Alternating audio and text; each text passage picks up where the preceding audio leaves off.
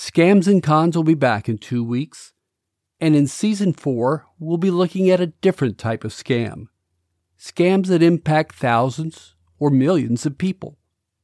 We've walked you through how small time scams work, but many grifters set their sights higher. You'll hear stories of corrupt sheriffs, corporations that bribe public officials, medical secrets public officials have hidden, and much, much more. Take a listen to some of what you'll hear.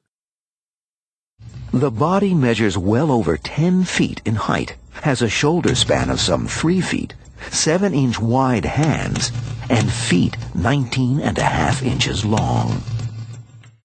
John Barrymore, the very famous American actor, was listening to the broadcast that America had fallen to the Martians, and hearing this on his radio, rushed out into his backyard where he kept ten Great Danes in a kennels and released the dogs, giving them their freedom.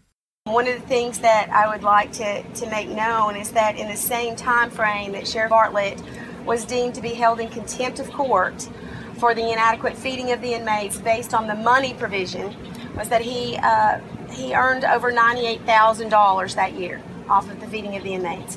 Allen High School's $60 million football stadium will be closed for the entire upcoming season. Today, the superintendent called it a matter of public safety. The district shut down the stadium in February after cracks were discovered on the stadium's concourse. At first, the problem was explained as shrinking concrete, but a new report lays out flaws in the stadium's design. Uh, the question on council's mind today is first, how is it possible that one third of council members were indicted on corruption charges just last year? And two, how can they uh, restore the public's trust? things happened way beyond probably what anyone intended to. Probably things like the 1934 uh, elections where all these people are killed. That probably wasn't something that that was more uh, people were sent out to make sure to keep things in line and they kept things a little too in line. Sorensen was angry. And when he'd see me, which was a few times after that, he'd say, there was no cover up. Well, of course there was. I mean, they were hiding from the public the extent of Kennedy's medical history and the difficulties because if people knew how many medical uh, health problems Kennedy had, I don't think he ever would have been elected. Scams and Cons Season 4. Coming in two weeks.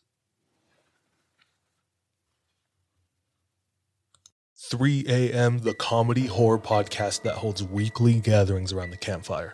Let me tell you what you're going to get.